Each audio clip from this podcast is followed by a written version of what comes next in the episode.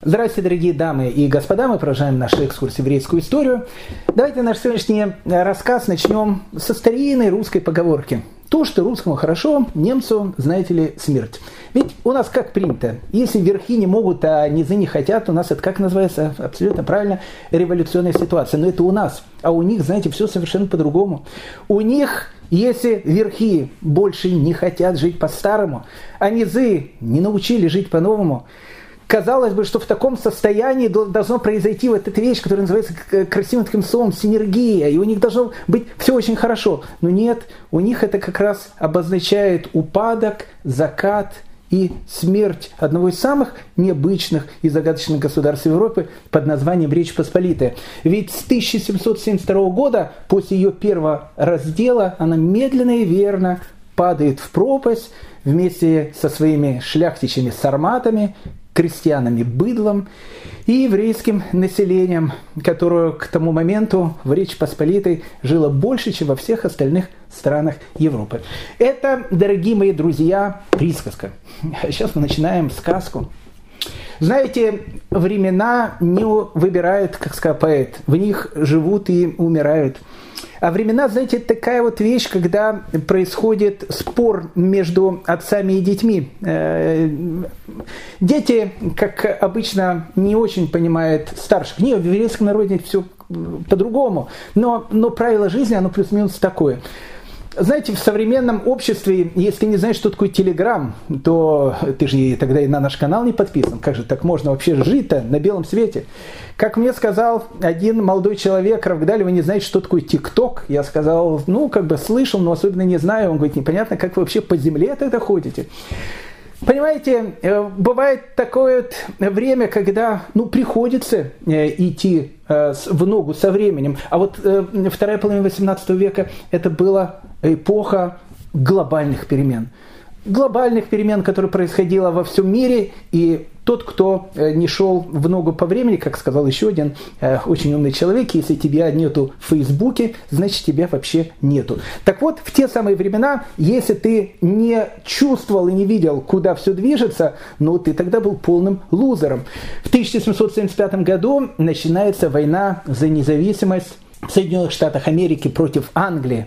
Это великая э, война, которая закончилась Декларацией независимости, а Декларация независимости приводит к тому, что 17 сентября 1787 года в Соединенных Штатах Америки, они были не такие, как сейчас, но все равно принимается первая в мире конституция, в которой говорились слова, ну, совершенно необыкновенные для 18 века. Мы исходим с той самоочевидной истины, что все люди созданы равными и наделены их Творцом определенными правами, к числу которых относится жизнь, свобода и стремление к счастью.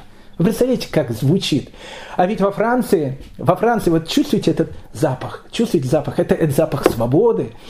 Запах свободы, ведь во Франции уже пала Бастилия. И я уже чувствую, конечно, запах уже с площади свободы, там, где будет стоять гильотина, но это будет чуть позже. Но пока это же запах свободы, который идет с Франции.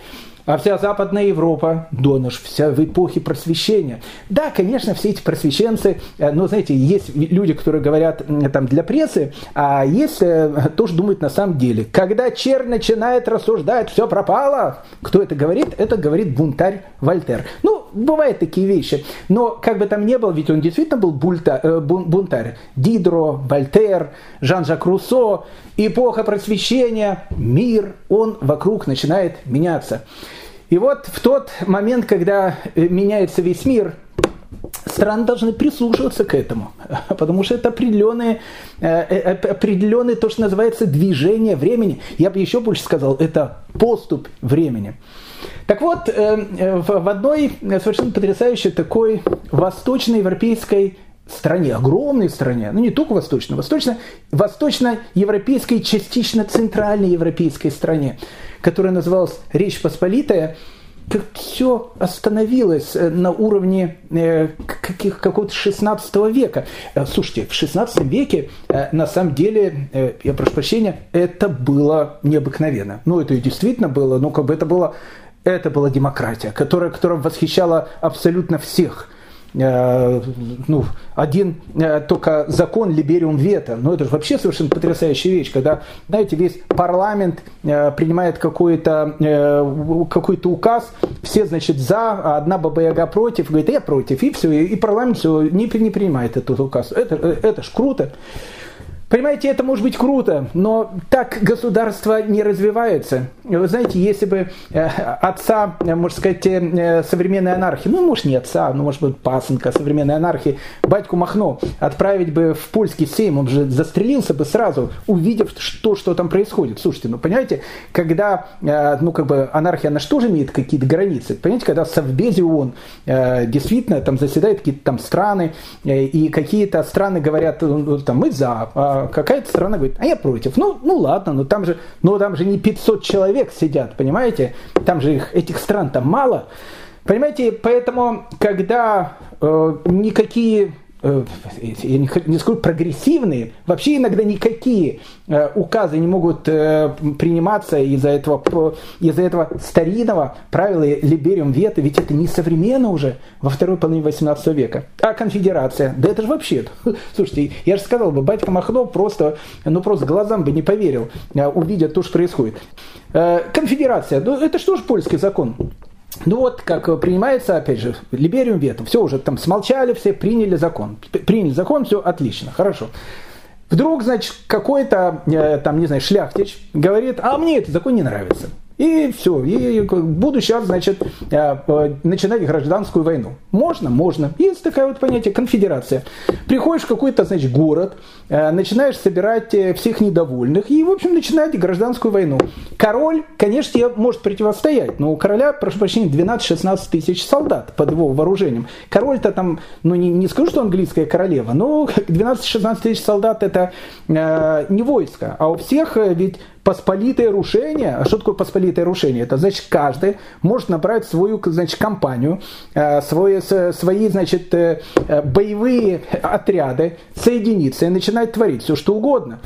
Понимаете, не развивается так страна в конце 18 века, когда во Франции мы уже ощущаем запах не только Шанеля, но и запах, то, что я сказал, свободы, которая начинает распространяться. А семики, которые вот эти маленькие парламенты городах, ведь они же в конце 18 века абсолютно все продажные, и, и решения, которые они принимают, они абсолютно коррумпированы, плюс на это укладывается, ну вообще в конце 18 века, это же необыкновенное ущемление всех религий, кроме католиков. Какая толерантность? В Речь Посполитой за слово толерантность сразу по ушам просто бьют. Какая толерантность? Понимаете, я уже не говорю о евреях. Евреи этого вообще говорить нечем. Но там же были и протестанты, там же были и православные, там же были и униаты. Ну, там же все вот эти вот были, понимаете? А они все как бы второсортно, третьесортно, четырехсортно и так дальше. Э, ну, так э, не развивается государство во второй половине 18 века.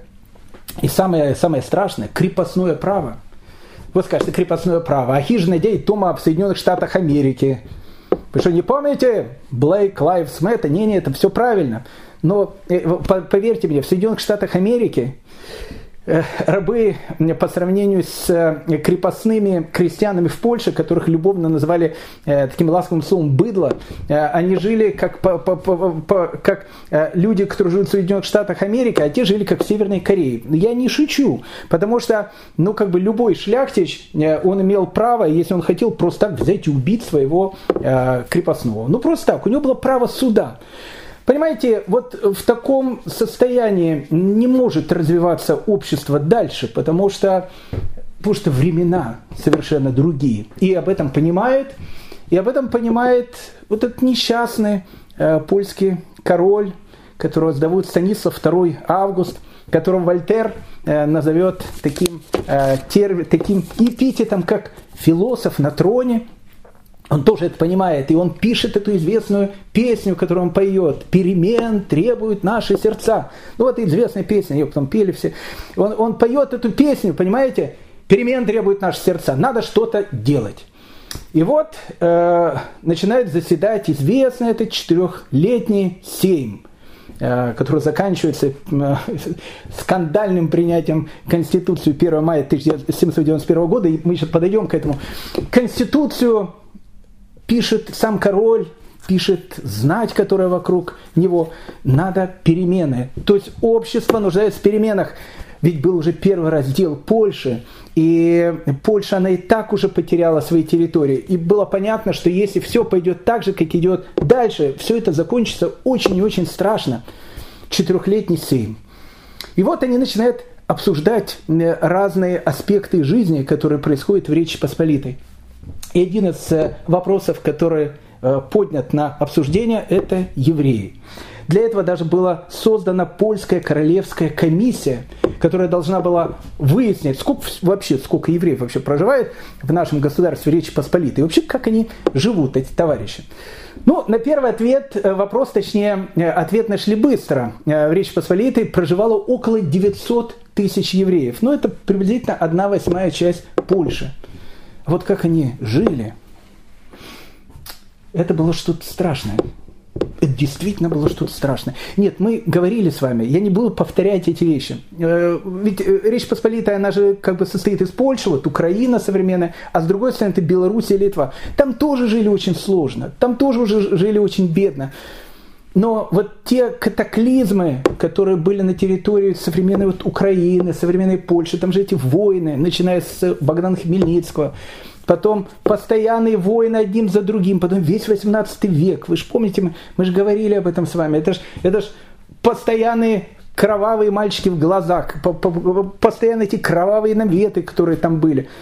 Еврейское население, оно платит э, э, налоги намного больше, чем платят богатые польские крестьяне, понимаете? И все это огромную вот эту вот массу евреев, которая живет в основном на территории Польши и Украины. Беларусь и Литва тоже жили очень бедно, но в основном Польша и, и Украина. Это было что-то ужасное. Вот эта комиссия, она начинает смотреть, до какого ужаса, э, до какой бедноты и нищеты дошла вот эта вот еврейская масса, а их в тот момент там живет большая часть еврейского населения Европы, понимаете? Они видят о том, во-первых, они смотрят на еврейских детей, они росли хилыми, э, подверженными различными болезнями. Страшная анти- антисанитария. Было э, записано в протоколе этой комиссии, что у евреев детская смертность в полтора раза выше, чем у польских крестьян. Вы понимаете, о чем идет речь? В полтора раза выше, чем у польских крестьян. Ведь мы, мы-то с вами говорили о том, что смертность тогда была страшная. Ну, если там, не знаю, из 10 э, детей там четверо выживало, пятеро, четверо, ведь это считалось же счастливая семья. А тут написано, нет, в полтора раза больше. Это, это, это, это было что-то страшное. Эти вот эпидемии, пожары, которые постоянно приходят, опять же, скученность. Ведь евреям же запрещается заниматься, ну, абсолютно всем. Абсолютно всем запрещено им заниматься. Э, сельским хозяйством запрещено, многими ремеслами запрещено, э, в, городах там может чем-то торговать тоже запрещено. Вообще все, все, все, все запрещено. А когда все запрещено, да и само польское государство, оно нищенствует, просто нищенствуют сами поляки – что тогда говорить об этом еврейском населении? Это э, польская королевская комиссия, она пишет, если к началу 18 века вокруг домиков можно было встретить сад или огородик – то говорит, в наше время, ну то есть э, к, конце 8, к концу 80-х годов 18 э, века места для них уже не хватало, потому что у евреев, ну как бы была то, то небольшая площадь, которую им давали. Вот на этой площади э, они должны были жить. Поэтому они начинают строиться вверх, двух, трех, четырехэтажные дома. Большинство домов, э, они вообще не имели пола, то есть они имели пол, но этот пол был земляной, потолок держался на балках, на которые опирались сваи, вы понимаете? И вот посреди вот этого, ну представьте себе, вот этот э, земляной пол, э, вот этот маленькая хибара, у которой крыши из соломы, вместо стола четыре пенька стоят, на них лежит эта доска, мама постоянно что-то там готовит, вот этот запах копоти, он, он, он везде, грязь, э, страшная нищета, э, освещение, ведь освещались-то лучиной, простой лучиной она, она горела, не было ни, ни, ни лекарств, ни антибиотиков, ну вот, ну ничего не было, и, и, и, и страшная беднота, понимаете, беднота и безысходность, которая тогда царила вот в этой части Европы. В какой-то части Европы люди там декларацию независимости подписывали, а в Польше еврейское население, 900 тысяч населения просто нищенствовало. И вот э, польская королевская комиссия, она задает вопрос, э, ну, может быть, что-то надо делать. Ну, извечно это русский вопрос. Кто виноват, что делать? У них, у них был другой вопрос. Что делать? Но были такие радикальные товарищи, был такой Тедеуш Чацкий, выступил в Сейме, видят Сейм уже такой с намеками на демократию, сказал, послушайте, посмотрите, что творится в мире. А в мире, слушайте, опять же, отходим немножко от темы, а ведь в мире-то уже и Великая Французская революция произошла, Бастилия-то уже пала. Да многие воевали в войну за независимость Э, Соединенных Штатов Америки, Костюшка. Мы будем о нем говорить э, на следующем, может, уроке или через урок, когда будем говорить о третьем разделе Польши. Ведь он воевал за вот эту вот войну за независимость в Соединенных Штатах, когда, когда говорили свобода, равенство, братство, э, кто же дано каждому человеку от рождения. Ведь он приезжает туда, э, это, это в принципе были такие э, люди, которых слушали в Польше того времени. И тут Тедеуш Часки на этой волне, он говорит, слушайте, а давайте мы Э, ну вот есть такие вещи. Посмотрите, как евреи ужасно живут. Может быть, мы им дадим больше прав, может быть, мы разрешим, чтобы они землю обрабатывали и так дальше. На него посмотрели даже не, не как на э, сумасшедшего.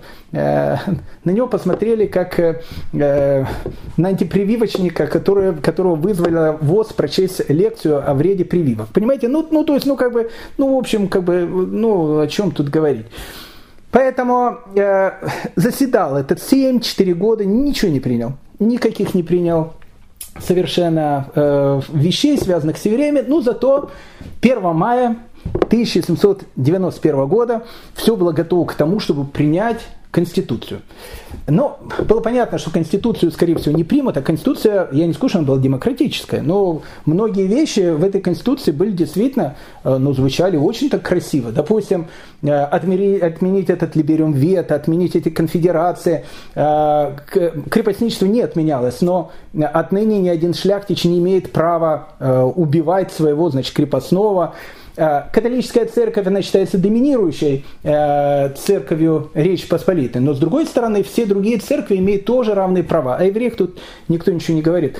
Э, было понятно, что, скорее всего, ее будет трудно принять, поэтому и Станислав II Август, король, и, все его приближенные делают так, что голосование решил был назначено 1 августа, 1791 года и не сообщили тем, которые будут против этой конституции.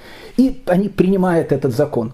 Был скандал, 3 э, мая эту конституцию ратифицировали, и 3 мая 1791 э, года Польша принимает вторую конституцию в истории человечества. То есть первая приняла Соединенные Штаты, вторую Польша, третья примет э, Франция, но это будет чуть позже. Что тут началось? Что тут началось, когда э, Станислав э, Август, он э, выходит с депутатами Сейма из парламента, его толпа берет на руки, и все кричат о том, что наконец-то у Польши появился шанс развиваться. И вот с этим криком, с этими возгласами радостной толпы его вносят в кафедральный собор. Это необыкновенное, это празднество, которое происходит. Казалось бы, может быть, это и евреям что-то даст. Но э, ведь э, от Польши до Петербурга э, это сейчас э, э смс или э, там э, сообщение на интернете, на WhatsApp в течение секунды идет. Тогда чуть дольше оно шло. Но все равно как бы э, между ними расстояние не, не столь большое. И вот э, в Петербурге э, узнают о том, что происходит в Польше. А в Петербурге э, престарела Екатерина II. Она же помнит Станислава 2 августа. Это же времена ее юности. У них же был этот бурный роман. Э, у Екатерины был со многими роман, но со, со Станислав 2 августа, когда еще, который еще, в принципе, был мальчиком, да и она была девочкой. Был этот бурный роман в начале ее правления, но сейчас она уже престарелая императрица, да и он король страны, в которой как бы Екатерине не очень нравится, что происходит. Она прям таки сказала, услышав о том, что происходит в Варшаве, она говорит, извините, но это же чистое якобинство. Знаете, в те времена слово «якобинец» оно звучало, ну не буду говорить, как э, звучат некоторые слова в России, э, ну, и может быть, в, в Америке тоже есть некоторые понятия, которые лучше не произносить вслух. Якобинец, особенно для монархической Европы. Якобинцы – это, в общем, французские революционеры. Она это увидела, говорит, слушайте, что там вообще в Варшаве происходит? Конституцию не принимают, что это за безобразие? Но, с другой стороны, в самой Польше были тоже, э, конечно, часть таких недовольных товарищей, которые решили сделать конфедерацию, которая хотя была по Конституции запрещена, и вот они в местечке Турбовице э, решают сделать, значит, конфедерацию, собрать э, различные там войска и так дальше, для того, чтобы сказать свою фе, потому что они считают, что э, Конституция была принята не демократически и так дальше, в общем, она незаконная. И понимаете, и они не собирают конфедерацию. Ну, это, это, это просто не собирает. Ну, к ним люди просто не идут. Людям многим надоело все эти вот гражданские войны. А с другой стороны, какой-то часть общества, она что поддерживает то, что происходит в Польше, потому что это какой-то шанс на ее будущее развитие. Не собирает в этом турбовице конфедерацию, никто к ним не приходит. И тогда вот эти вот недовольные, они едут в Санкт-Петербург к Екатерине II, в Зимний дворец. И говорят, Екатерина, матушка, мы умоляем вас, ведите русские войска в Польшу. Она говорит, не-не-не-не-не-не-не-не-не. Так не, мы не играем. Ну что значит, ведите, это что, оккупация Польши будет? Мы не хотим. Вы, говорит Екатерина II, соберите э, конфедерацию, э, начните, значит, войну, а потом попросите миротворческий контингент, чтобы вошел в Польшу. Ну и мы тогда, тогда мы, в общем, мы, в принципе, в Польшу можем и войти. Но, когда вы нас об этом попросите, а так просто нет. И они возвращаются в эти в Турбовицы, и опять не собирают эту конфедерацию, и ничего у них опять не вышло. И они опять в Петербург и говорят, Ваше Величество, слушайте, вот слышали, что там в Варшаве происходит? Да они там, э, сейчас уже э, слышали, там кто-то кричит, там э, э, Black Lives Matter уже начинает кричать. Вы слышите, это же ужас какой-то, что-то надо, что-то, надо что-то делать. Но Екатерина II понимает, что действительно делать что-то надо, и она вводит российские войска э, на помощь конфедерацию, которую так и не собрали, генерал э, Кречетников. Ну, он разбил, конечно, сразу же королевские войска, понятно, тут же. Станица 2 августа э, тут же переметнулся. Но он, он философ на троне, он слабо был правитель. Тут же переметнулся э, на сторону конфедерации, сказал, да и не хотелось Конституцию принимать.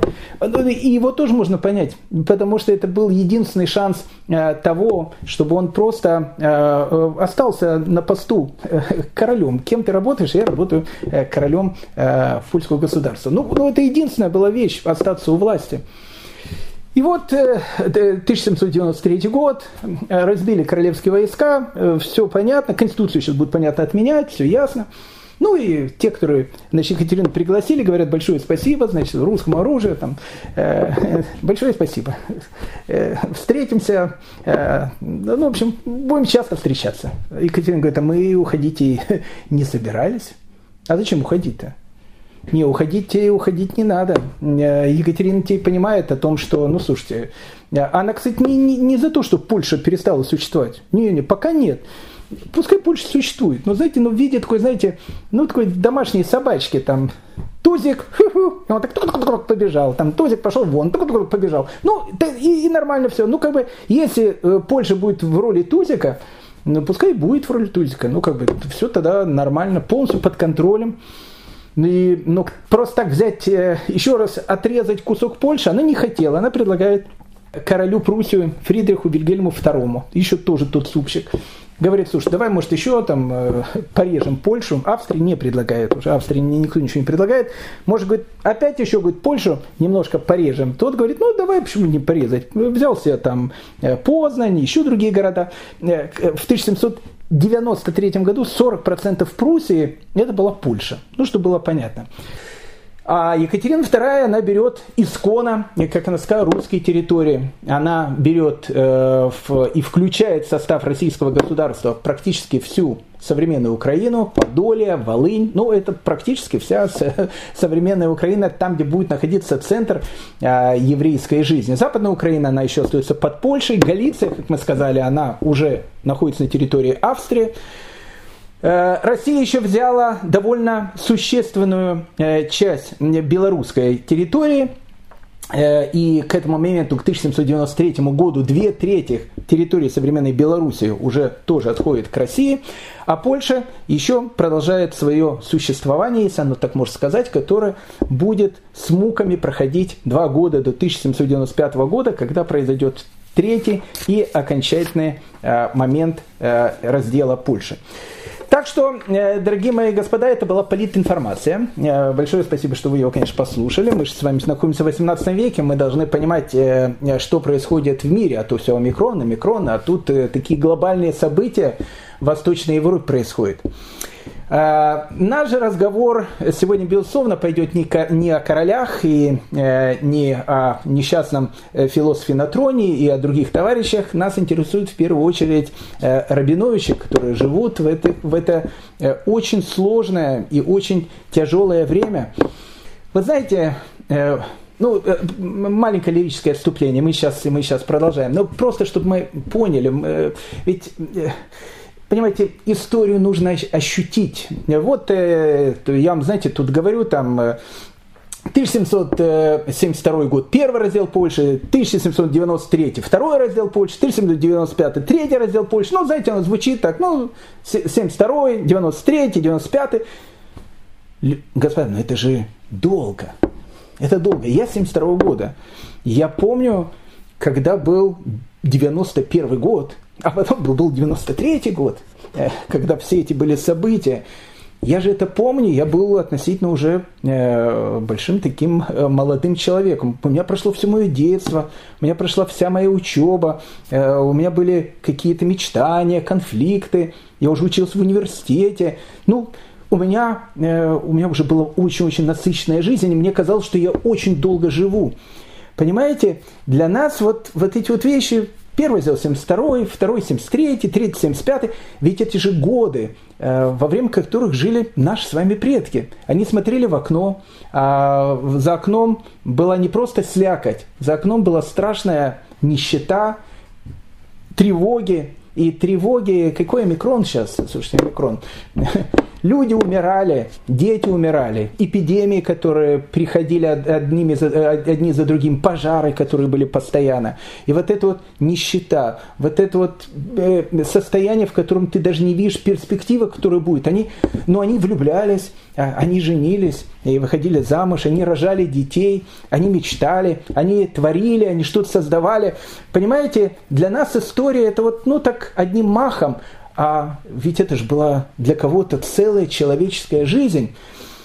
Так вот, э, как сказали еврейские мудрецы, очень и очень плохо жить в эпоху перемен.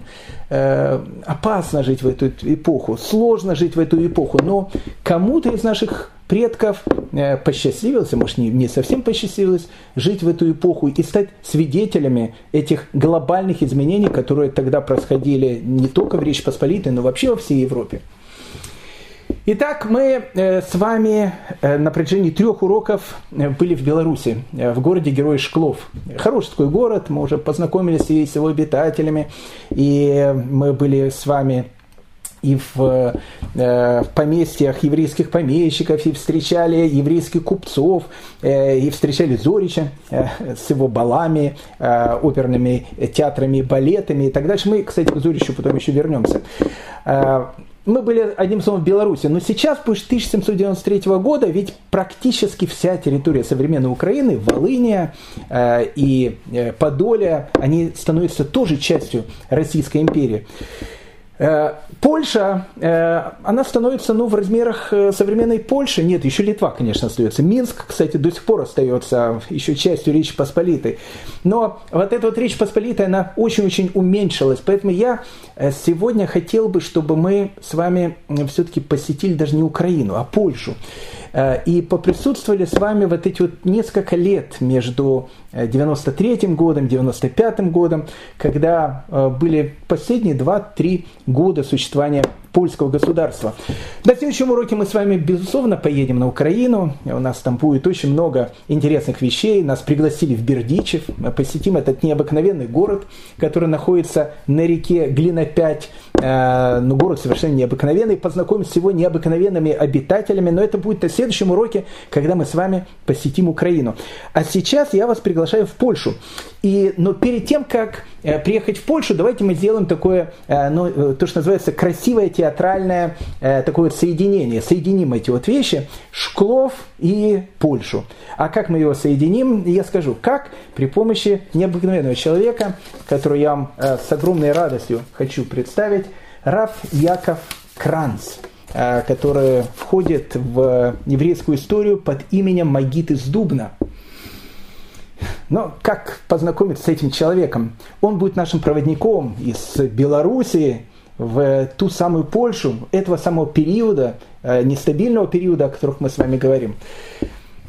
Однажды Рафьяков Кранц, он э, пришел к одному богатому человеку и говорит, что э, смотрели, товарищ Абрамович, в окно, посмотрите, как нищенствуют евреи, которые живут в нашем городе, бедные невесты. А у Рабиновича вообще там трагедии в семье, а у Хаймовича, ох, что вообще говорить там.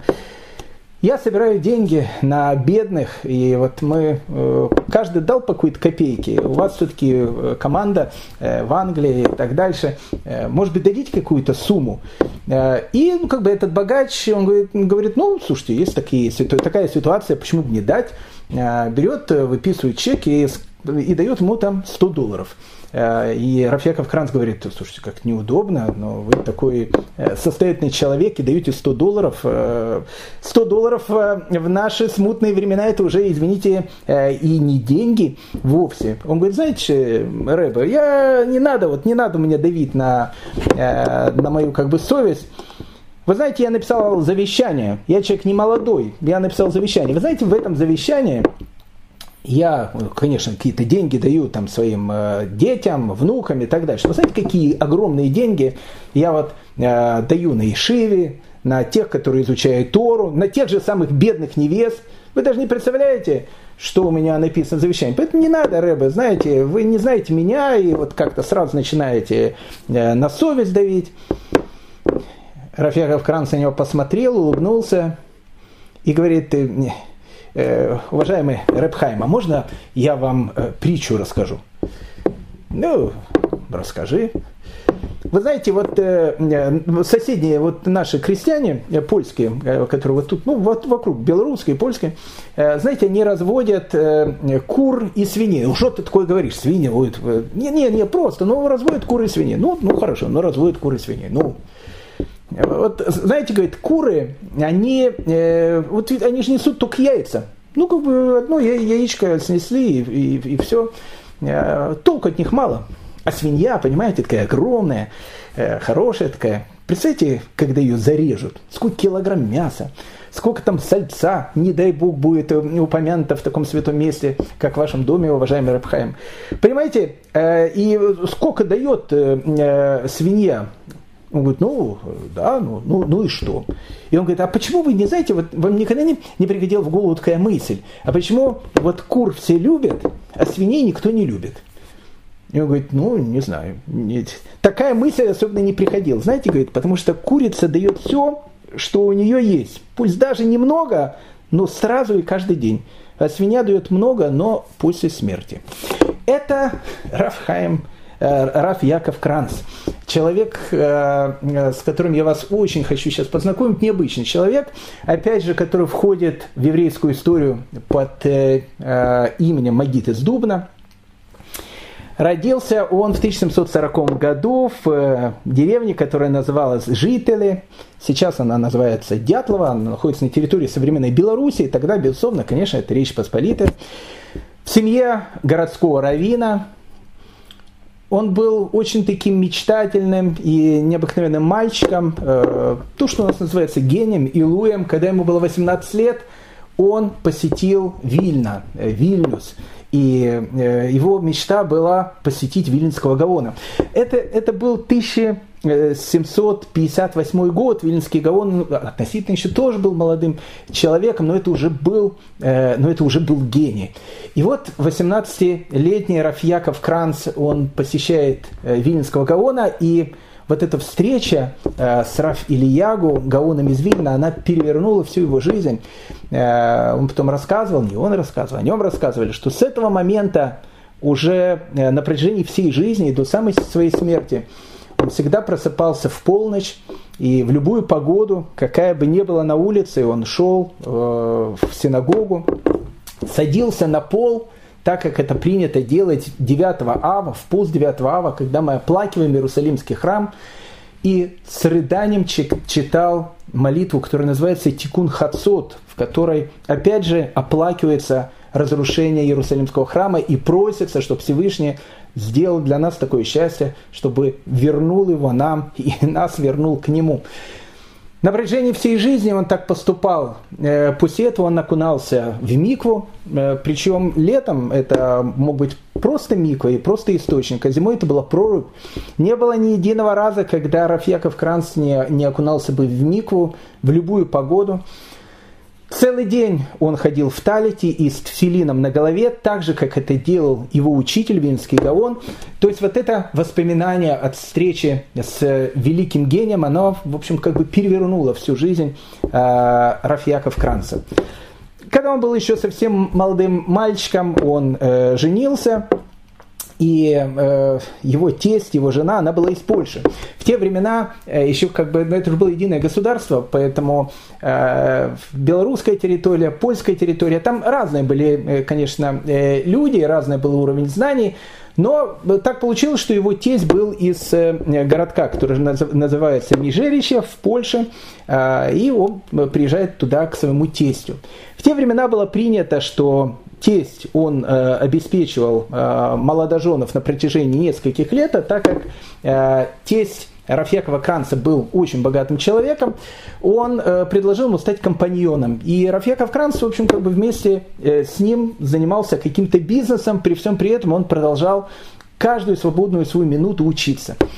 Но у Яков Кранца была э, необыкновенная способность. Это действительно способность, которая дается от Всевышнего. Он очень красиво умел говорить.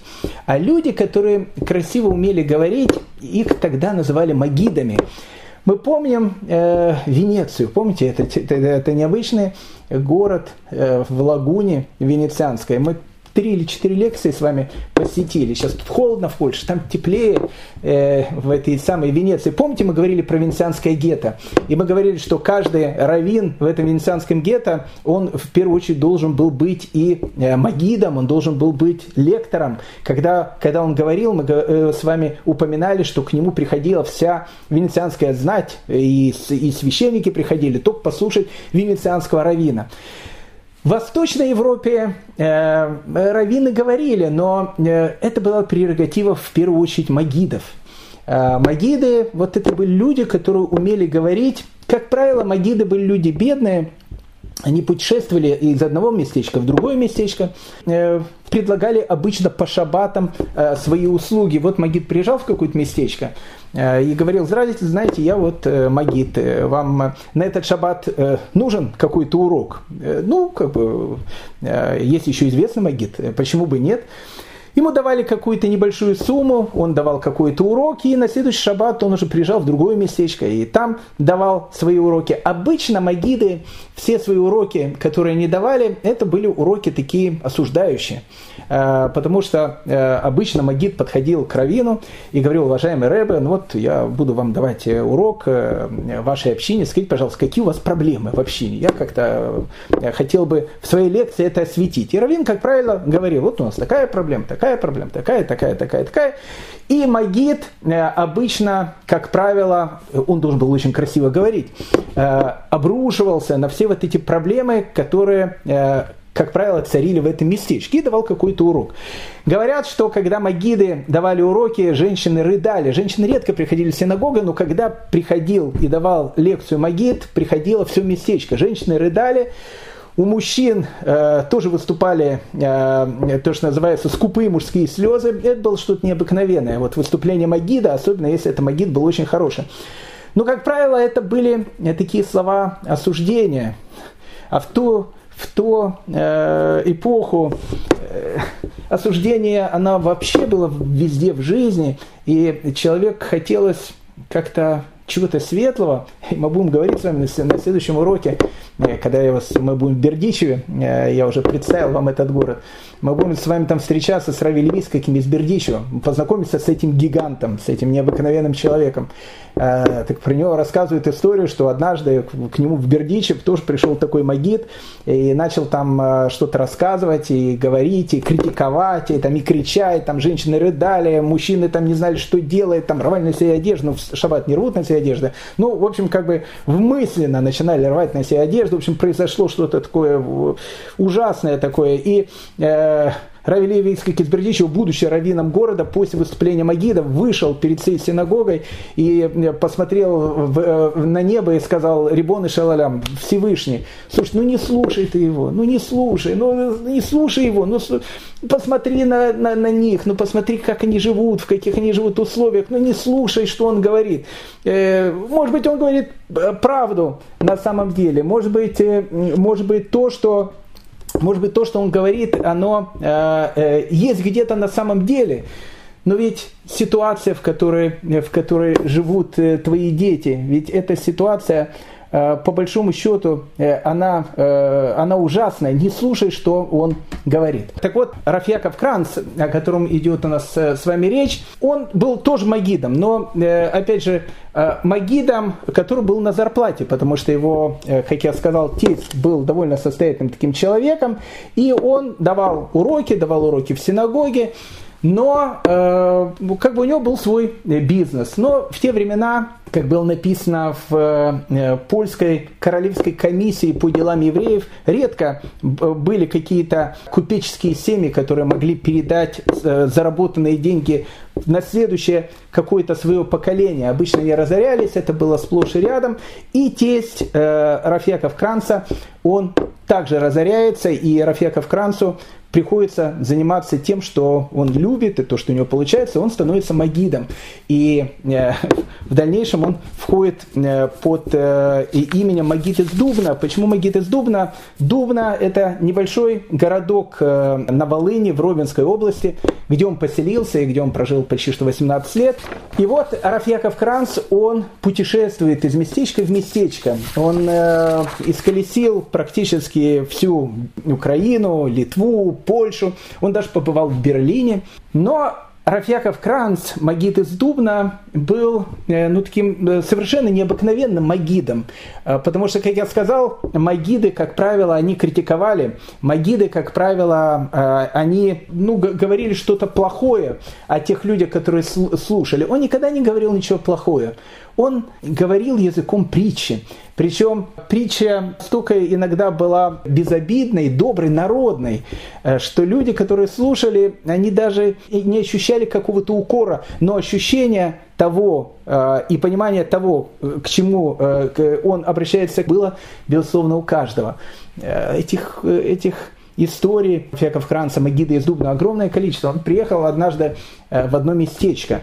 Пришел в это местечко, смотрит, э, люди молятся. Ну, хорошее дело, евреи молятся. Э, всегда большое счастье. Но он видит как-то молитва, которая идет в этой синагоге, ну какая-то она формальная. То есть, ну, как бы человек там переворачивает одну страницу, вторую страницу, третью страницу, потом даже может как-то так всплакнуть даже или еще что-то, но совершенно это как-то все идет на, знаете, на каком-то автомате. Потом молитва заканчивается, э, и он видит эти люди, они кто-то начинает э, ссориться друг с другом, кто-то, в общем, сразу бежит по каким-то делам. То есть, ну, как бы помолились, разбежались, молитва стала ну, какой-то э, какой-то какой-то формальностью, которая есть у каждого. Его это поразило, и он начинает свою речь с истории. Вот в этом, кстати, весь Магит из Дубна. Э, он говорит, хотите вам расскажу историю э, про медведя? Они говорят, о, про медведя, очень интересно. А тогда, знаете, у шляхтичей э, очень была такая модная вещь. Они держали, многие держали псов, а многие держали медведей, там на привязи и так дальше. Расскажу я вам, говорит, одну историю про одного шляхтича. Ну, тема для всех такая болезненная, все это ощущают. Было у этого шляхтича евреи, которые жили в соседнем местечке. А шляхтич был плохой антисемит, все понимают, о чем идет речь. И вот он вызывает бедного несчастного Хаймовича и говорит ему, послушай, Хаймович, я тебе дам сейчас задание. Если ты это задание выполнишь, я тебе дам э, за это один золотой. И, в общем, как бы, и даже тебе чарку водки тебе дам. А если это задание, говорит, не выполнишь, Хаймович, э, надоели мне ваши хаймовические морды, ну, в общем, как бы плохо вам тут всем евреям будет. Он говорит, слушайте, ну, э, ваше превосходительство, все, что могу, э, а что нужно сделать? Знаешь, говорит, я был в вашей этой еврейской синагоге, вижу, как там все молятся, а у меня Мишка э, косолапый вот здесь вот живет, а ты э, не научишь его молиться? Он говорит, кого, медведя? Ну, медведя, да. Что, в общем, как бы, чтобы он тоже молился. Вот если будет медведь у меня молиться, Хаймович, смотри, уйдешь отсюда золотым. Но если медведь у меня молиться не будет, пеняй, Хаймович, на себя и своим братьям скажи, э, что, в общем, как бы э, времена у них наступают не самые сладкие. Но еврей не знает, как, как Мишку научить э, молиться. Э, но он был все-таки Хаймович. Э, он берет там какую-то книжку, берет на одну страницу, намазал мед. Потом берет другую страницу, тоже мед намазал. Потом третью страницу, тоже мед намазал. Четвертую тоже мед намазал. А, а в середине книги мед не намазал. Ну, проходит какое-то время, э, этот шляхтич вызывает Хаймовича, говорит, ну, как Мишка-то молиться умеет? Он говорит, ваше высокопроходительство умеет. Ну, говорит, давай показывай. Ну, Мишка, значит, выходит, он ему дает книжку. Мишка видит, значит, на книжке э, мед, берет этот мед, слизывает его и переворачивает другую страницу. Потом опять слизывает, потом еще одну страницу, потом слизывает еще одну страницу, потом слизывает еще одну страницу, слизывает еще одну страницу, доходит до середины книжки, а меда там нету, и, и медведь начинает э, рычать. И у него такой вот из самого сердца идет такой рев. Ну, люди слушают, смеются. Э, и Магит из Дубна говорит, также, знаете, бывает и в некоторых тоже синагогах. Иногда смотришь так, еврей, одну страницу перелистал, вторую, третью, четвертую, потом сплакнул даже немножко, потом опять перечитал. Это не о вас, ни в коем случае. Не-не, у вас тут хорошая синагога. Я говорю, бывает э, в некоторых местечках такие синагоги. Поэтому, знаете, с такой молитвой и Мишку-то э, научить можно молиться. В этом весь Магит из Дубна, понимаете? Он был в Берлине, э, как я сказал, а Берлин в те времена ну, места они не самые лучшие. Мы с вами посетим Берлин, а, познакомимся с э, просвещенцами, э, которые там, начиная тогда, это все-таки эпоха просвещения, у нас были наши еврейские просвещенцы. Мы с ними познакомимся. Опасные были такие типы. Э, поболее опасные, чем Вольтер и его компашка. Но это будет чуть позже. Так вот, он был там, и вот он посетил какое-то местечко, в этом местечке уже были, как, как положено, это все-таки Польша, часть, часть Украины, э, там начинает распространяться уже хасидизм. Понимаете, Раф Яков Кранц, Магид из Дубна, он, он не об этом. Не, не, он, э, он, он не был против хасидов, не был за хасидов, он любил просто евреев. Поэтому у него э, не было каких-то вещей, чтобы кого-то критиковать. Вообще он был просто таким человеком. Но ведь он высмеивал, э, и иногда высмеивал в очень такой доброй форме э, то, что он видел. Вот он был в Германии.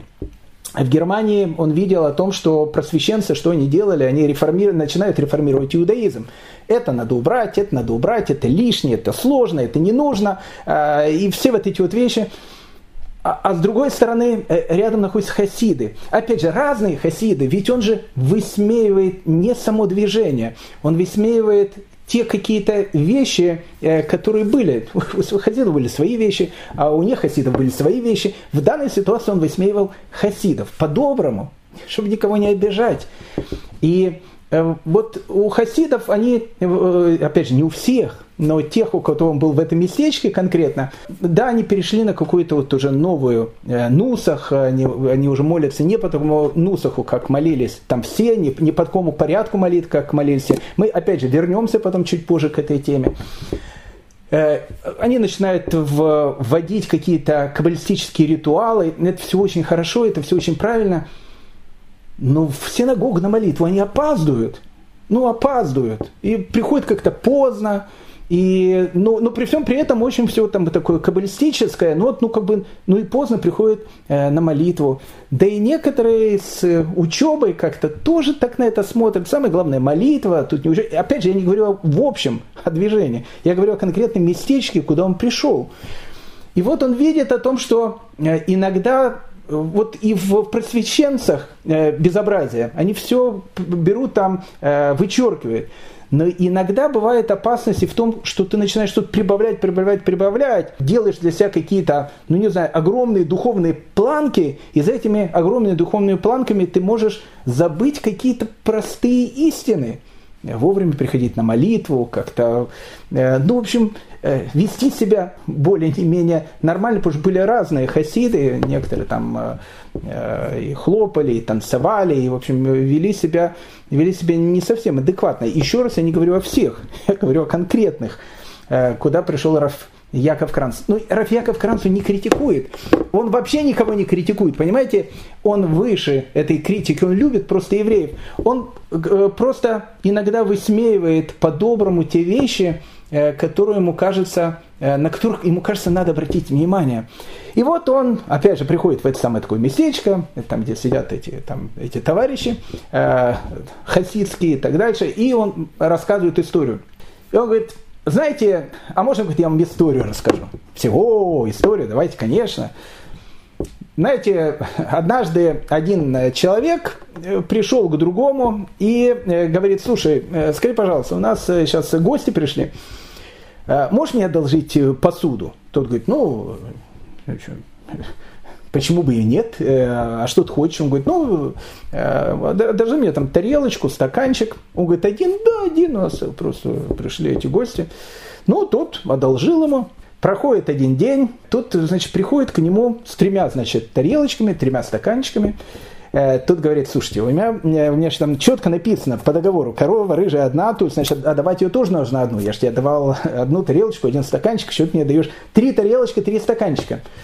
И он говорит, понимаешь, говорит, какая ситуация произошла? Э, у меня же тоже тарелочки дома есть. Они познакомились, мои тарелочки с твоими тарелочками, полюбили друг друга, и вот у них э, появилось потомство. Поэтому я что, человек честный, ну как бы написано, корова рыжая одна, давайте ее нужно одну. Ну тут а, приплод был у твоих тарелочек. Была одна тарелочка, стало три тарелочки. Этот так удивился, говорит, ничего себе, ну, ну, ну что сказать, ну, спасибо, э, спасибо, э, лишняя тарелочка в доме, значит, не помешает. Ну, проходит еще какое-то время, приходит опять к нему этот человек, говорит, слушай, ко мне гости пришли. Он говорит, ого, я люблю, когда к тебе гости приходят. Что хочешь одолжить? А у тебя, знаешь, такой серебряный канделябр э, стоит. Он, о, это наша семейная э, реликвия, очень дорогая вещь. Ну, на один день всего лишь. Я хотел, знаешь, чтобы, ну, красиво за столом было. Ну, тот, помня о тарелочках, говорит, ну, ладно, бери канделябр, ну, что, что делать? И дает ему канделябр. Проходит день, не возвращает. Проходит второй, не возвращает. Проходит третий, он уже начинает волноваться. И приходит к нему, это значит сосед, э, и в руках канделябра никакой не держит. И он ему спрашивает, э, прошу прощения, а где э, канделябр? Он говорит, ой, слушай, я, говорит, поэтому, знаешь, говорит, не знал, как тебе подойти, не знал, понимаешь, то, что называется, с чего начать эту страшную трагическую историю.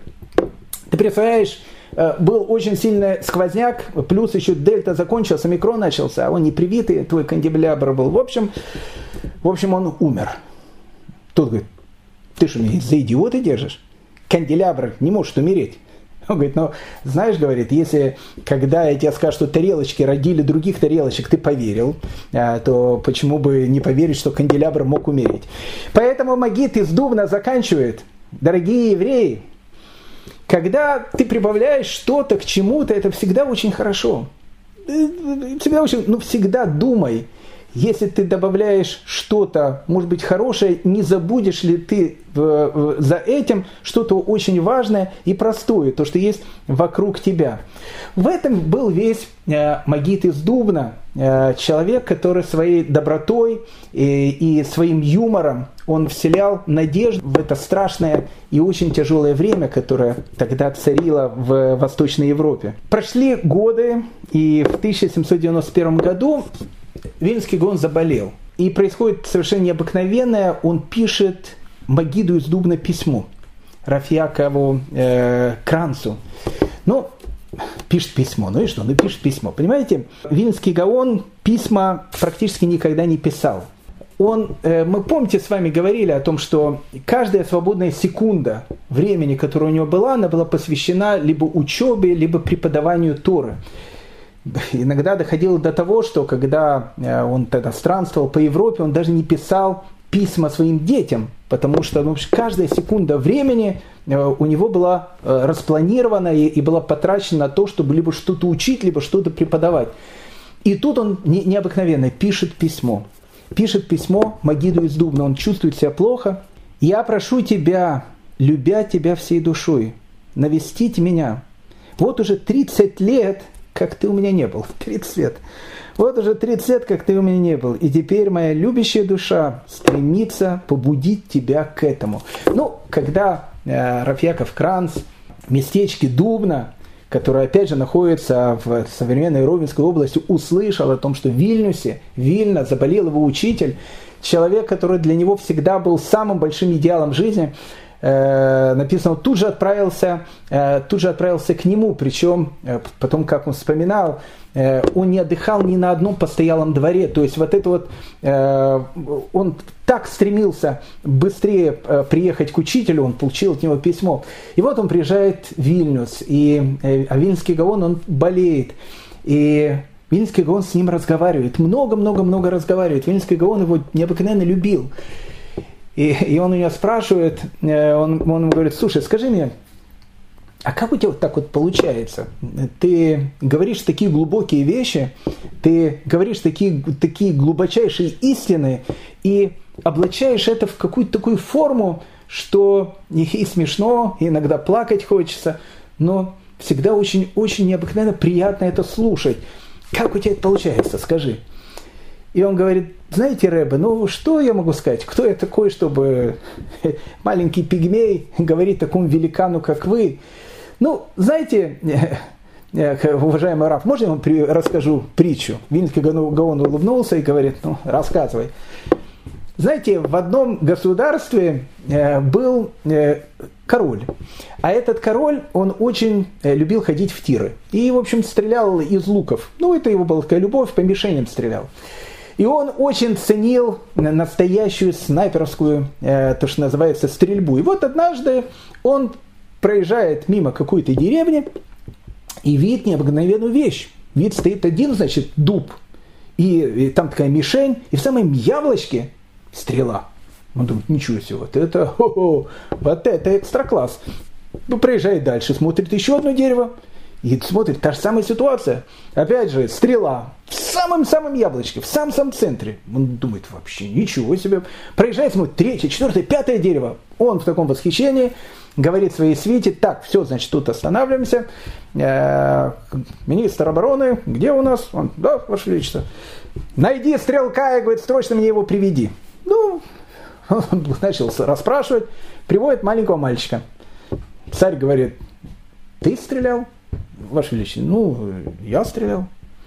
И вот, вот, вот эти все шесть деревьев, э, это твоя работа? Ну, да, моя работа. Слушай, а скажи мне, а как у тебя это получается? Ну это вообще невероятно. Я же я в стрелковых клубах, говорит, всю жизнь, а тут такое четкое попадание. Ваше Величество, знаете, говорит, у меня говорит, немножко другой способ. Знаете, я говорит, сначала стреляю стрелой в дерево, а потом вокруг э, э, того места, куда попала стрела, э, рисую мишень.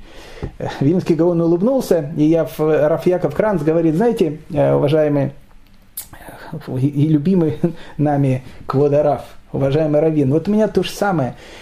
Знаете, я сначала ищу какую-то проблему, а потом рисую вокруг нее вот эту мишень. И получается, что я попадаю, наверное, вот в самое яблочко, но не из-за того, что я плохой стрелок, а из-за того, что мне хочется каждую проблему, которая есть у евреев, сказать им их так, чтобы они, с одной стороны, все поняли, но с другой стороны, ни в коем случае не обиделись. В этом был весь э, Магит из Дубна. Э, он побыл какое-то небольшое время э, с Вильнским Гаоном, возвращается в Дубно, и тут 1796 год, и э, в Гаон, Вильнский Гаон вновь заболевает. Это была уже последняя болезнь, в результате которой он, к сожалению, скончался. И родственники Виленского Гаона пишут Рафьяков Кранцу в Дубно письмо о том, что мы очень просим, опять Раф заболел, мы очень просим, чтобы ты срочно приехал в Вильнюс, потому что он очень-очень плохо себя чувствует. И Раф Яков Кранц приезжает в Вильнюс, встречает родных Вильнюсского Гаона, и они ему говорят, он никого не слушает, может быть, тебя послушает. Э, он очень болеет. И врачи говорят о том, что он не молодой человек, и э, ведь Вильнский Гаон-то вообще не спал толком. То есть то, то, что мы говорили, он каждую свободную секунду либо учился, либо преподавал.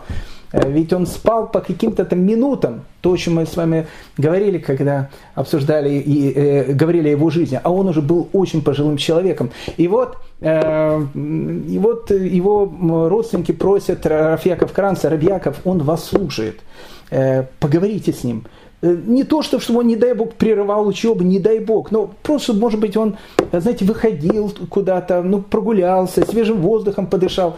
Ему сейчас врачи говорят, это очень-очень э, нужно. Ну и Рафеков Кранц, он э, приходит к Минскому Гаону и говорит ему, знаете, говорит, уважаемый Раф, если человек не, не выходит из своего дома, и сидя в заперти днем и ночью изучает Тору, а затем, а затем становится великим мудрецом, я вам скажу, знаете, Квадраф, это не фокус.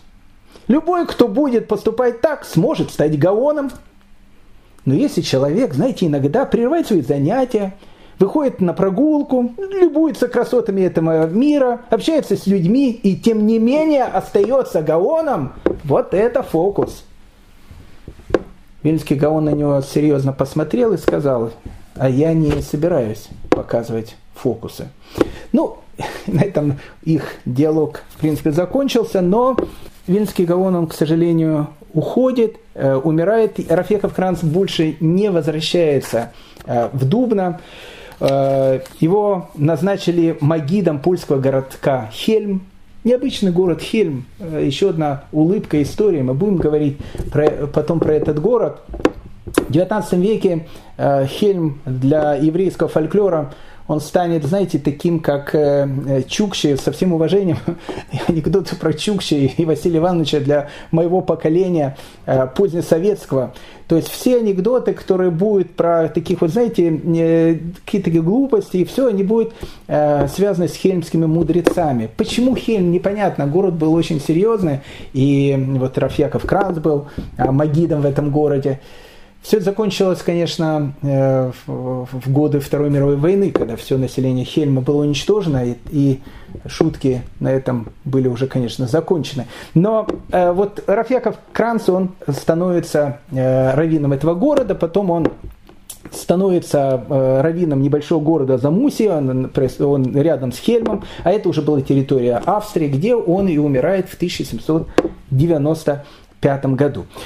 Так вот, э, Рафьяков Кран, э, человек, который э, родился в Белоруссии, человек, который большую часть своей жизни прожил в Польше и на территории современной Украины, как я сказал, мне бы хотелось, чтобы он как раз стал тем самым человеком, который как раз и соединит наше повествование о белорусских евреев с плавным переходом на территорию Польши и современной Украины.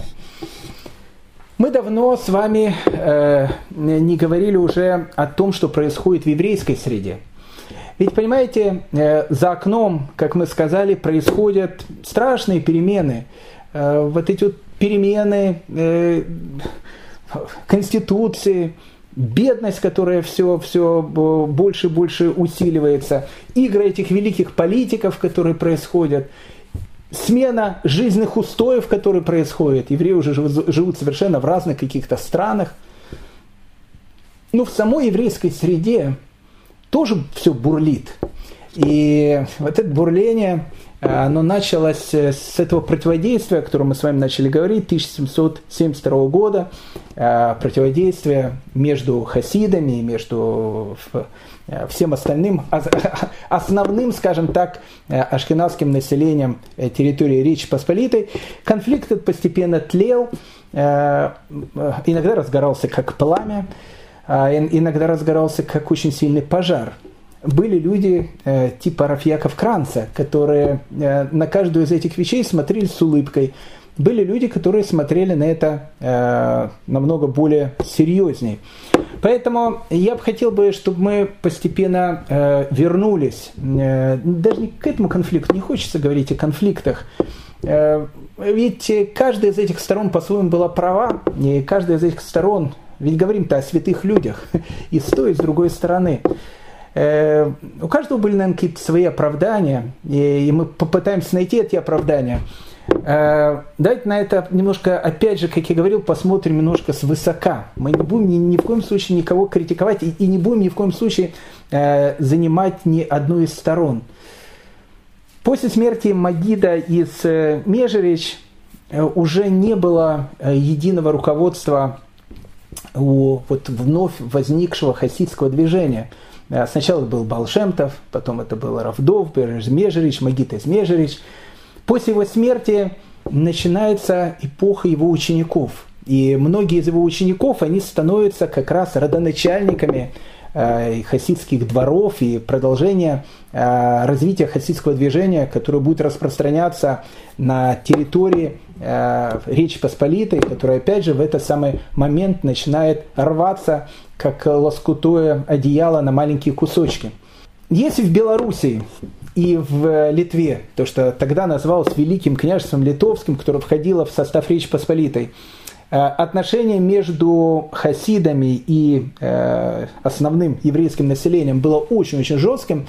Мы рассказывали с вами про Херем, про э, отлучение, которое было выдано хасидам в 1772 году в Вильне. И, в общем, как бы Э, развивалось хасидское движение в Белоруссии, э, в Литве практически нет, но очень-очень слабо то если мы с вами посмотрим на другую часть Речи Посполитой, там ситуация была немножко другая. Вот, допустим, к примеру, Галиция, э, которая отошла к Австрии, она тоже заняла очень такую сильную антихасидскую политику. Вполне вероятно, Иосиф II, мы познакомимся с вами с этим человеком. Помните, я говорил, это э, будет император Священной Римской империи, но по большому счету просто это э, э, австрийский император будет. Э, которого, э, так же как Наполеон, есть люди, которые его будут боготворить и говорить, какой был демократ, какой был молодец, сколько он евреям хотел сказать, но для большинства евреев он будет одним из самых отрицательных и ужасных персонажей. Надо будет понять, э, в чем это будет, в общем, связано. Так вот, видимо, под давлением какую-то часть еврейской общины в 1785 году э, в Австрии э, э, дается указ, запрет на ввоз хасидских и вообще любых мистических книг на территории Австро-Венгрии, чтобы ну, вот это вот там движение, оно как бы не, не развивалось в Австро-Венгрии. Но это было в Австро-Венгрии. В самой Польше, мы не говорим сейчас Украина, давайте вот территориально, вот как бы сама Польша, хасидские движения, они начинают появляться. Э, ну, опять же, э, это не было э, такого, там не было такого противодействия, как было в Литве или в Беларуси. Но какая-то чаша терпения у некоторых товарищей, которые начинали смотреть, что происходит, она переполнялась. И вот в 1786 году в Кракове после э, праздника Суккот, после того, как праздник Суккот закончился, первую же субботу, точнее, прошу прощения, э, было сказано, что все евреи должны собраться в центральную Краковскую синагогу, э, потому что Равин хочет э, зачитать э, очень-очень важное послание. Прошу прощения, это был 1785 год, сентябрь 1785 года. Чем выражается это послание? Понимаете, опять же, это тоже нужно понять. Никого не критикуем, ни в коем случае. Э, хасиды бывают разные, как поется в каббалистической песне. Черные, белые, красные. Точно так же, как и любые евреи, бывают разные. Были некоторые товарищи, у которых были перегибы на местах. Опять же, я ни в коем случае не говорю о всем движении. Я говорю о некоторых товарищах, у которых были перегибы на местах. Они были как с той стороны, так и с этой стороны. Перегибы на местах, которые касались Э, но вот, понимаете, в хасидизме, ведь в хасидизме ведь самое главное это, ведь это чувственность.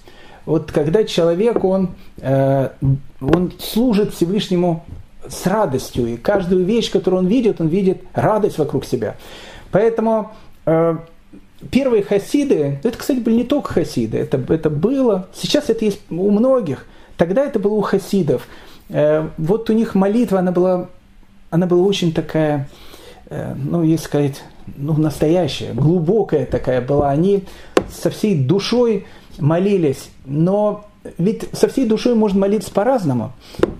Я э, еще э, до пандемийные времена э, вместе с, с, с моими студентами был в городе Герой Умань. Э, необычное очень место, там похоронен один из самых замечательных, непонятых и необычных хасидских раввинов, Рабин Ахман из Брасова. Мы обязательно э, поговорим с вами о нем. И вот мы пришли э, к его могиле для того, чтобы помолиться. А там были какие-то, в общем, его хасиды. И вот один из хасидов, он, видимо, очень громко молился, и он постоянно кричал «Аба». Аба – это папа. Ну, он, видимо, взывал к Всевышнему, но так как он кричал Аба э, под моим ухом, при этом хлопая в ладоши и танцуя, сначала у меня, я понимал о том, что, ну, видно, человек, он, у него такая жаркая молитва, он так прекрасно молится, это, очень, это все очень, конечно, хорошо, но на каком-то этапе я понимаю, что я сам не могу молиться. То есть получается, что он-то кричит «папа, папа», а мне хочется ему ну, по ушам дать. Но как бы евреи не дают по ушам другому человеку. Но ощущение было такое, то есть ну как бы люди, которые были там, они не могли молиться. То есть он, скажем так, вел он себя не совсем адекватно. То есть, в, может быть, для этого человека э, такая форма служения со Всевышним, она, может, была и правильная, и хорошая. Но ведь вокруг присутствуют другие люди. Эту проблему ее еще писал Рамхаль. Э, опять же, давайте, давайте два-три слова я сейчас скажу, потому что у нас есть много очень наших уважаемых слушателей, которые хасиды, которые многие мне писали, почему вы, когда вы говорите о хасидизме, вы постоянно говорите о, о, о Рамхале? Почему тут Рамхаль? Рамхаль жил там в Италии, а мы говорим о хасидизме, хасидизм это Балшемтов и так дальше. Абсолютно все правильно. Я ни, ни в коем случае с этим не спорю. Но просто свою великую книгу Меселат Ешарим э, Рамхаль написал тогда, когда еще движения хасидизм не было. То есть, ну, как бы Балшемтов, он только открылся тогда народу, э, не было движения хасидизм, а он уже написал эту книгу, которая называется «Месилат Ешарим». И там много написано про хасидизм. Э, он ее написал до того, как это возникло. Э, но так как у самого Рамхаля вот многие эти мысли э, он, он описывал так, как он видит настоящий вот хасидизм, так, как он должен выглядеть, Рамхаль он понимал, что могут быть перегибы на местах. И в Месилат и Шарим он пишет потрясающую вещь. Вот, вот прямо вот о том, что мы говорим. Он говорит, что хасид, благочестивый человек, он, если вот всей душой э, служит Всевышнему, э, это очень правильно, это очень хорошо, но это ни в коем случае не должно происходить за счет другого человека. Слышите, никогда не должно происходить за счет другого человека. И он приводит потрясающую вещь. Он говорит, вот может быть человек, который, который вот, вот он такой благочестивый, он ощущает Всевышнего, у него атмосфера радости и счастья. И он начинает вот во время молитвы хлопать, пританцовывать, что-то там кричать, что-то говорить. Он, у него вот душа вырывается из тела, так он хочет сделать, пишет Рамхаль. А вокруг другие люди. И они на это смотрят и смеются. А иногда делают и какие-то замечания. А то, что они над ним смеются, говорит Рамхаль, и то, что они делают ему замечания в тот момент, когда человек искренне так молится, они за это будут наказаны. Потому что в тот момент, когда у человека есть искренняя молитва, они смеются над ним, и они будут наказаны за это. Тогда, говорит Рамхаль, послушайте, тогда, говорит Рамхаль, может, и не надо тогда хлопать в ладоши, может, и не надо так себе вести – чтобы над тобой смеялись и чтобы тебе говорили какие-то претензии. Почему? Потому что в результате этого они будут наказаны. А если какому-то человеку в результате твоего благочестивого порыва будет плохо, то это не хасидизм, говорит Рамхаль. Это не хасидизм. Тогда, говорит, не надо это все делать, потому что любой хасид – все, что он делает, он всегда это не делает за счет другого человека. Ну, в общем, как бы там ни было, в Кракове были плюс-минус те же самые э, обстоятельства, и, видимо, ну вот эти вот э, э хасидские, хасидские миньяны, которые э, начинали быть. Ну, во-первых, Опять же, я не скажу, что все, но многие хасидские миняны, э, у них была проблема с временами. То есть, ну, как бы, до, до сих пор есть такая вот вещь. Она не только у хасидских, но, но к сожалению, у всех есть. Но у многих хасидов до сих пор есть такие вещи. Ну, вот, ну, вот молитва начинается с полдевятого, но он может прийти там в девять и начнет твили надевать только. Ну, к примеру, опять же, я же не говорю, что все так делают, ни в коем случае, но есть такие вещи. Ну, ладно, на это еще как бы глаза закрыли. Э, э, сменили они э, нусах. То есть у нас же есть порядок молитв, который был принят у всех ашкенадских евреев. Был, как, я, как мы говорили, порядок молитв, который, который вводит сам Аризаль. Он был такой каббалистический. И по нему молились. По нему молились, по нему молились очень большие раввины. Он не был ни, ни в коем случае запрещен. Великие, великие раввины по нему молились. Но в хасидизме э, этот порядок молитв становится как бы уделом всех, и по нему молятся все. А в те времена, опять же, мы опять же об этом говорили, мы еще раз, чтобы никто только не обижался, но мы должны ощущать эпоху. Э, но просто э, понимаете, вот, ну вот, вот вы идете по Иерусалиму, а вот, и, знаете, вот есть вот раввин, он одет так, я не знаю, там равинский такой плащ, у него равинская такая шляпа, ну вот видно, идет равин. А вот э, идет такой пацан, который, не знаю, там без года неделю там э, начал что-то делать, бах, покупает в магазине такую же э, одежду и также тоже расхаживает по городу. Ну как-то это, ну как-то это не совсем принято. И, а вот э, и поэтому, когда э, многие из э, хасидов, о которых мы говорим, они принимают на себя этот э, нусах, и, и мы сейчас будем с вами говорить про Раби Элемелах из Ежанска. Он объяснит, почему это так происходит. Он объяснит, ведь есть же, есть же объяснение, почему это так было. Я говорю, как на это смотрели в общем люди. Это выглядит тоже странно, но и на это тоже можно было закрыть глаза, хотя, опять же, это, в общем, как бы все вещи не совсем. Но вот поведение – Поведение, да, поведение, э, когда тебе по духам кричат э, «папа, папа», а особенно в большой синагоге, где собирается много людей, э, ну, в 1785 году я бы на этого человека смотрел с подозрением. Лично я смотрел бы, и не только я. Практически все смотрели бы с подозрением.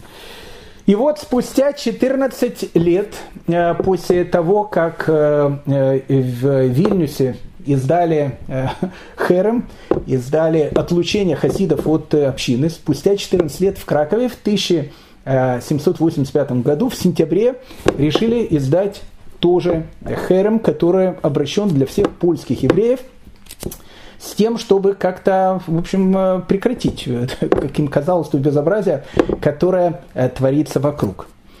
В Хереме было написано, согласие целого собрания решено поставить преграду развития секты и постановлено под угрозой великого Херма, чтобы никто из нашей общины не осмеливался впредь устраивать себе особые молельни, чтобы не молился со странными и смешными ужимками и кремлянями, вроде хлопания руками, качания головой, подобно пьянице, и не выделывания разных гримас губами – и чтобы никто не дерзнул переменить порядок молитв, завещанный нам святыми предками.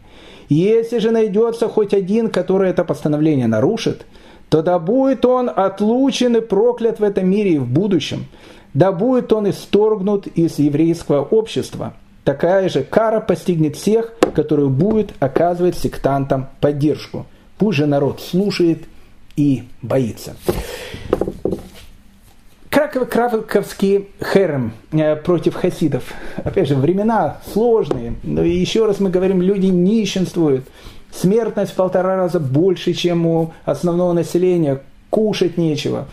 Страшная анти, антисанитария. И тут еще э, вот эти вот вещи, внутриеврейские разборки. Один еврей, э, две синагоги на необитаемом острове. Но, к сожалению, это, это часть нашей э, божественной истории.